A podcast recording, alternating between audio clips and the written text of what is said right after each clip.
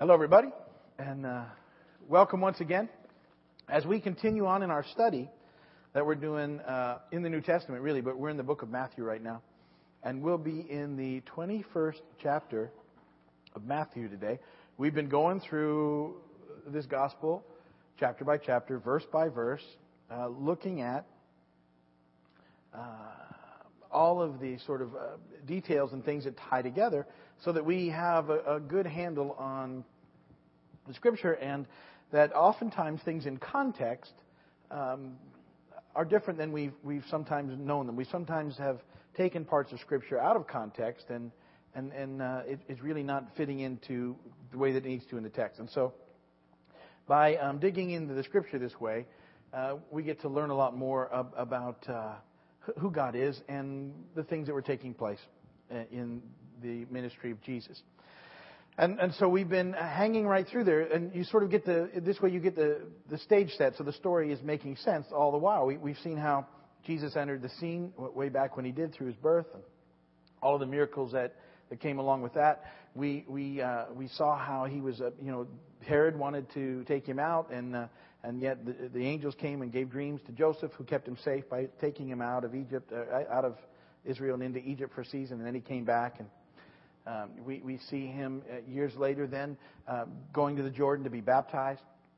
And then we see around chapter 4 the temptation that the evil one comes and puts Jesus through, how Jesus resists and overcomes and wins through that. In Matthew 5 through 7, we've talked about this a lot, sort of central to the book is what we call the Sermon on the Mount. And we take time to look at the Sermon on the Mount because in those three chapters, Jesus really outlines what the kingdom is all about and how the religious leaders of the day, the Pharisees, had really sort of taken things and made them bad. And that Jesus came with the words, "You have heard it said, but I say unto you," and undid all of the teaching, bringing people back into relationship with God, making a way for them in the kingdom where the religion had taken it to a spot where it was all rules and regulations, and no one really had relationship with God. So Jesus came to straighten that out and to offer the kingdom to Israel as their king. And he said that the kingdom was upon them, presented himself as king, and they chose not to receive him. And even though he validated then the things that he said in chapters 8 and beyond with numerous miracles and healings, we see that the religious leaders begin to plot to have him killed. And we've looked at all sorts of stuff along the way and the dynamics and the miracles and the things that they meant. And in chapters 19 and 20, we talked about greatness. And that was the ongoing discussion of what does it take to be great in the kingdom. And we came to the end of last week, and we see that Jesus really demonstrates that greatness in the kingdom is being a servant. And that's what true leadership in the kingdom is all about. It's all about serving. And he was doing this under the backdrop of the disciples arguing all the time about who was the greatest amongst themselves. And see the continual sort of push for power and prestige, which happens today and would be eliminated in the church if everyone realized that the quest in the kingdom is to serve. It's not to establish a position or a place. It's to serve. And if everyone just does what they are equipped to do and what they're gifted to do and gives that to the body of Christ, then the church is able to function and do all that it's supposed to do, which is really a powerful thing. And so we're always sad when we see in churches the conflicts that take place sometimes over power and those sort of issues. So we see that the goal is to be a servant, and that if everyone is just being a servant, then there's no real status. And that in the kingdom, the leaders are right with everybody else. There's not a relational distance. And see, it's important to get, because culturally we're used to our leaders having a relational distance from us. We separate them. They become above us, and they lead us from above us or from behind us, but not in with us. And in the kingdom, it's not like that. Leaders in the kingdom are lead by doing. And so that's the difference in the process. And it was very important that the guys finally get that. And they don't really get it until a little while later, but they get it eventually. And we're glad about that. But you're going to see in the events of this entire week that they're in now that they really don't get it for a while yet. So chapter 21 begins this process of the Passover week. It's the final week of Jesus' ministry before the crucifixion. And really, he comes in on what we call now Palm Sunday. He comes riding in, and he has a few days where he's busy in Jerusalem, and then he's arrested, and then he's crucified, tried, crucified, dies, is buried, and then defeats death and resurrects all in the course of a week. So it's a pretty big week. There's a lot that happens. So, and those are the things that we celebrate this week, all of those events. We celebrate the crucifixion because of what it means for us, and we certainly celebrate on Easter the resurrection and what that means. So Friday is the day that we remember the cross, and that, you know, ultimately Jesus went there on our behalf. It should have been us, but he went there for us, and he endured just amazing things. And so, you know, we have to remember that. And yet we're blessed in the fact that Jesus defeated death. He's not still on the cross. He's resurrected. He's alive. The tomb is empty. And so we celebrate on Easter because he's alive. And that's what we remember. Now, as believers, we technically celebrate that every weekend and hopefully every day, that he's alive. But, you know, it fits in the spot. And actually, we're pretty close to a biblical Passover week, because I believe it starts today, the Jewish Passover. Sometimes we get Easter way off, because we don't get it the way it's supposed to happen. We take it off of the vernal equinox or something now. But historically, the Jews, the Passover week comes, and they hit it exactly right in their calendar. I'm pretty sure it started this week. So, the triumphal entry. Let me read Matthew chapter 21 to you, and then we'll discuss that together today. 46 verses. I believe they're all in your outline if you want to read along, although I had to start on the back because I don't think it fit. And or there's some pew Bibles you can grab, or if you have your own Bible, you can read along. Matthew 21, verses 1 through 46. As they approached Jerusalem and came to Bethphage on the Mount of Olives, Jesus sent two disciples, saying to them, "Go to the village ahead of you, and at once you will find a donkey tied there with her colt by her. Untie them and bring them to me. If anyone says anything to you, tell him that the Lord needs them, and he will send them right away." This took place to fulfill what was spoken through the prophet. "Say to the daughter of Zion, see, your king comes to you, gentle and riding on a donkey, on a colt, the foal of a donkey." The disciples went and did as Jesus had instructed them. They brought the donkey and the colt, placed their cloaks on them, and Jesus sat on them. A very large crowd spread their cloaks on the road, while others cut branches from the trees and spread them on the road. The crowds that went ahead of him and those that followed shouted, "Hosanna to the Son of David. Blessed is he who comes in the name of the Lord. Hosanna in the highest." When Jesus entered Jerusalem, the whole city was stirred and asked, "Who is this?" And the crowds answered, "This is Jesus, the prophet from Nazareth in Galilee." Jesus entered the temple area and drove out all who were buying and selling there. He overturned the tables of the money changers and the benches of those selling doves. "It is written," he said to them, "my house will be called a house of prayer, but you are making it a den of robbers." The blind and the lame came to him at the temple, and he healed them. But when the chief priests and the teachers of the law saw the wonderful things he did, and the children shouting in the temple area, "Hosanna to the Son of David," they were indignant. "Do you hear what these children are saying?" they asked him. "Yes," replied Jesus. "Have you never read, from the lips of children and infants you have ordained praise?" And he left them and went out of the city to Bethany, where he spent the night. Early in the morning, as he was on his way back to the city, he was hungry. And seeing a fig tree by the road, he went up to it, but found nothing on it except leaves. Then he said to it, "May you never bear fruit again." And immediately the tree withered. When the disciples saw this, they were amazed. "How did the fig tree wither so quickly?" they asked. And Jesus replied, "I tell you the truth, if you have faith and do not doubt, not only can you do what was done to the fig tree, but you can also say to this mountain, 'Go and throw yourself into the sea,' and it will be done. If you believe, you will receive whatever you ask for in prayer." And Jesus entered the temple courts, and while he was teaching, the chief priests and the elders of the people came to him. "By what authority are you doing these things?" they asked. "And who gave you this authority?" And Jesus replied, "I will also ask you one question. If you answer me, I will tell you by what authority I'm doing these things. John's baptism, where did it come from? Was it from heaven or from men? They discussed it among themselves and said, if we say from heaven, he will ask, then why didn't you believe him? But if we say from men, we are afraid of the people, for they all hold that John was a prophet. So they answered Jesus, we don't know. Then he said, neither will I tell you by what authority I am doing these things. What do you think? There was a man who had 2 sons. He went to the first and said, Son, go and work today in the vineyard. I will not, he answered. But later he changed his mind and went. Then the father went to the other son and said the same thing. And he answered, I will, sir, but he did not go. Which of the 2 did what his father wanted? The first, they answered. And Jesus said to them, I tell you the truth. The tax collectors and the prostitutes are entering the kingdom of God ahead of you. For John came to show you the way of righteousness, and you did not believe him. But the tax collectors and the prostitutes did. And even after you saw this, you did not repent and believe him.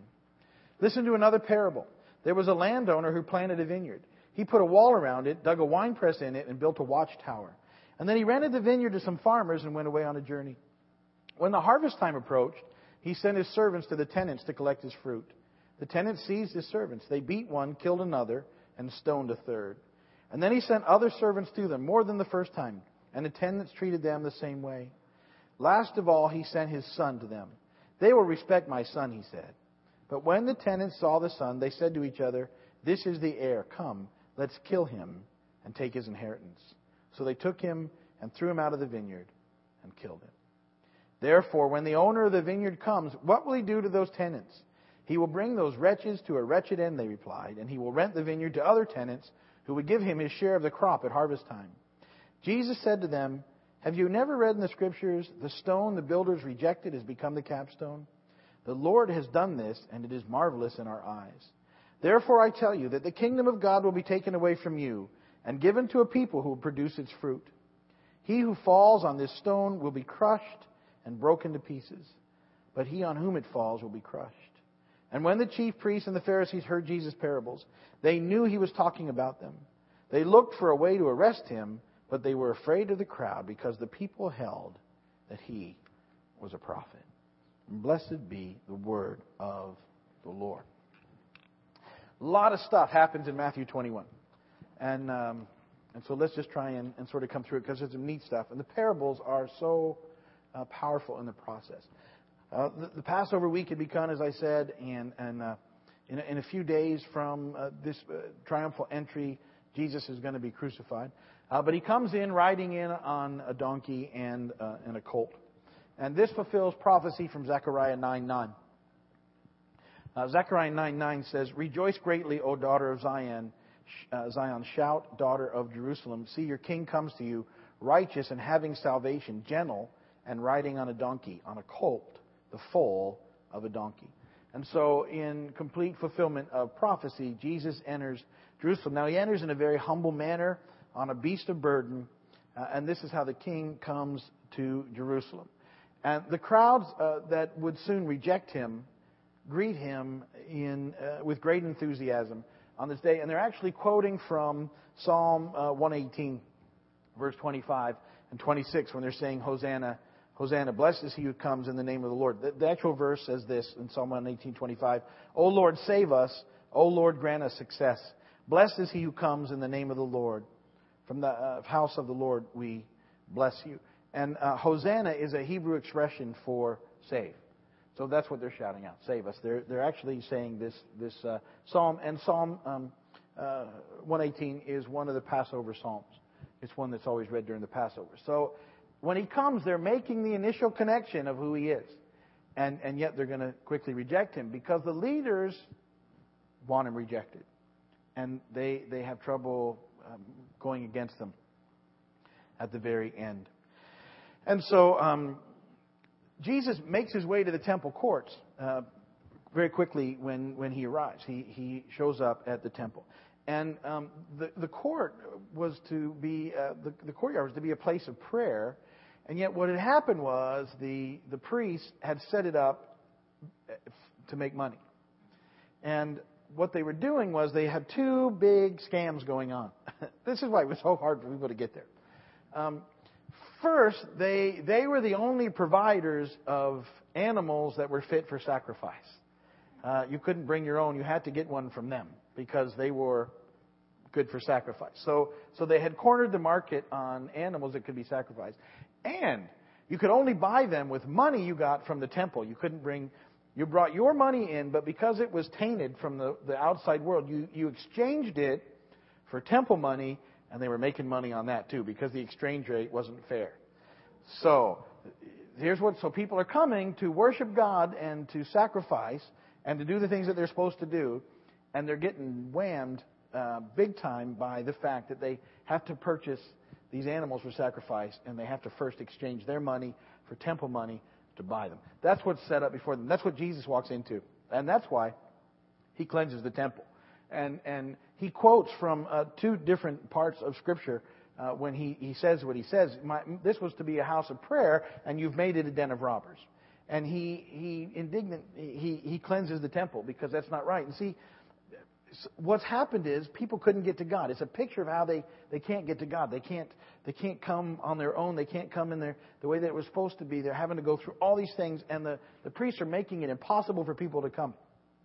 Because what follows next is also something that you might miss, because what happens immediately after he cleanses the temple is that the lame and the blind come, and they're healed there in the temple. But see, if you don't know this, the religious leaders didn't let the lame and the blind go to the temple.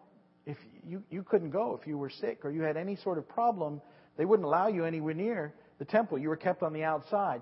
Jesus cleanses the temples from what they had it, which was a false whole concept, and he allows the real thing to happen, and these people that come get healed. And so miracles happen.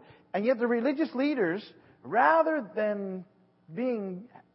I mean, if you see the lame and the blind healed, and you care anything at all about people... You're going to be fairly happy about that, right? At least you should be. But instead of being happy and blessed for the people that were being healed, it says they were indignant because Jesus had just messed up their whole money scheme. It was all out there. And now he's doing this stuff for nothing. And they had no involvement in the process. And people had access to God. See, it's the message of the kingdom. Jesus is turning everything so people get a clue as to how it was always supposed to be. But the religious leaders witness these things. And what goes on in the rest of this passage now is that their true nature is exposed.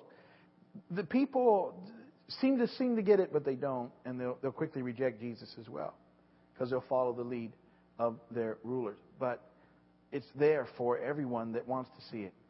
And so that's what happens in these following parables that begin in verse 18. And these are some of the most famous parables of Jesus. The first one is about the fig tree, and most people have heard about the parable of the fig tree. So in verses 18 through 22, what happens is that Jesus has gone from Jerusalem in the night. He's gone to Bethany to spend the night, and he's coming back the following morning.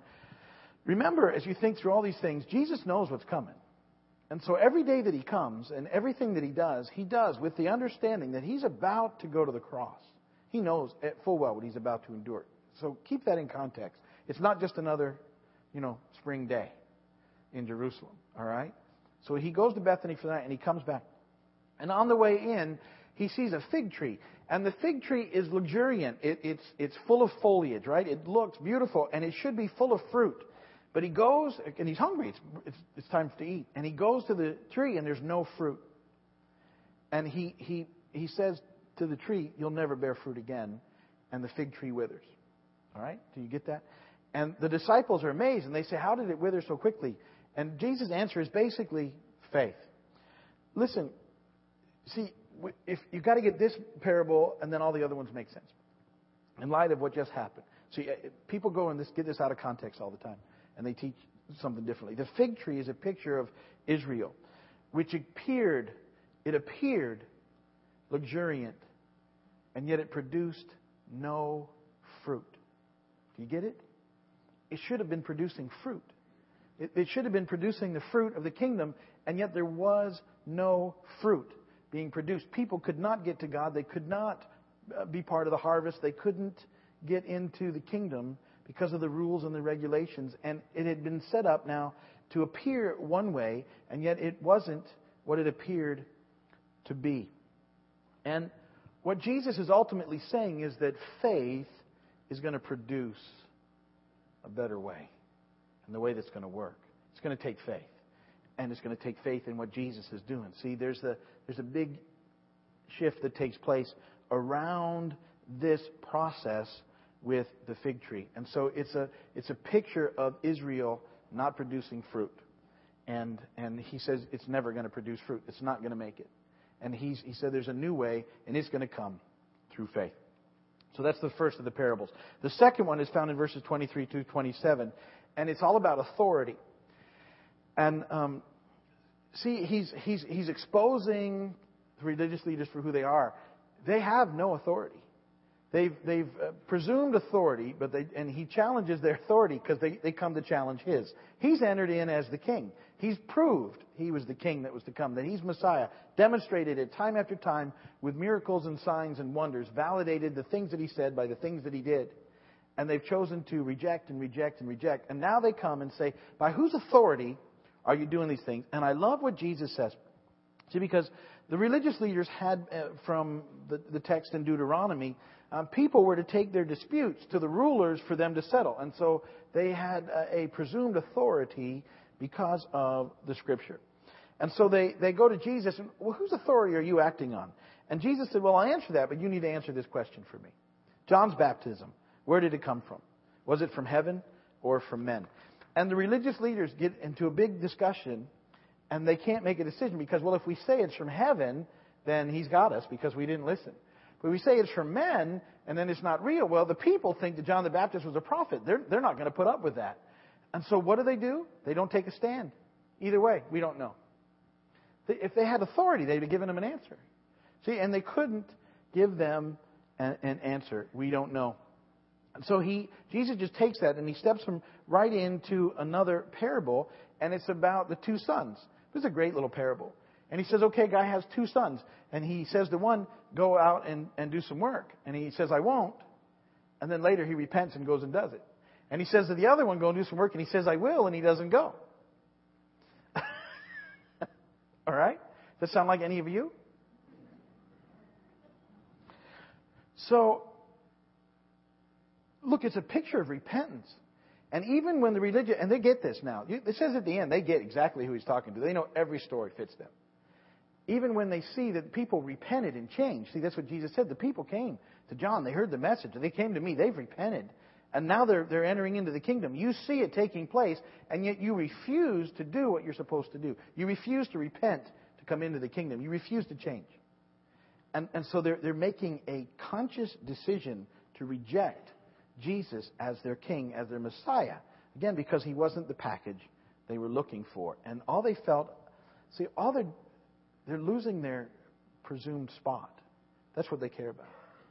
He exposes the fact that they don't care anything about people.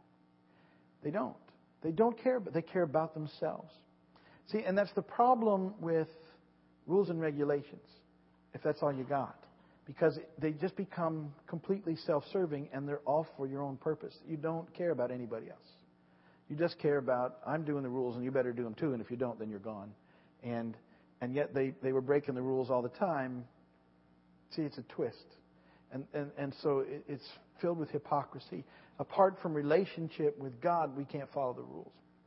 And so the religious leaders refuse to respond, even though they see the repentance that Jesus is talking about in front of them. They just don't care about people, which was something that needed to be exposed. They had no real authority. So this is the religious leaders, right? Jesus comes in and he says, they're not producing fruit.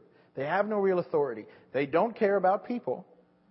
And then he goes this one and he says, all they really care about is their own personal power. All they care about is their own personal power. And that's the parable from 33 to 46 about the vineyard and the tenants, right? And throughout Scripture, the kingdom is referred to or compared to a vineyard. And it's a story of God setting up the vineyard, and the religious leaders are supposed to be taking care of it. And yet, throughout history, every time God would send people to them, prophets, they would stone them, kill them, or reject them. And you can read through the entire Old Testament. That's what they did over and over and over again. And the story goes on, fine, I'll send them my son. Surely they'll respect my son. Jesus is the son. He comes, and what do? They plot to kill him. They're not going to receive him. They're going to kill him. Come, let's kill him and take his inheritance.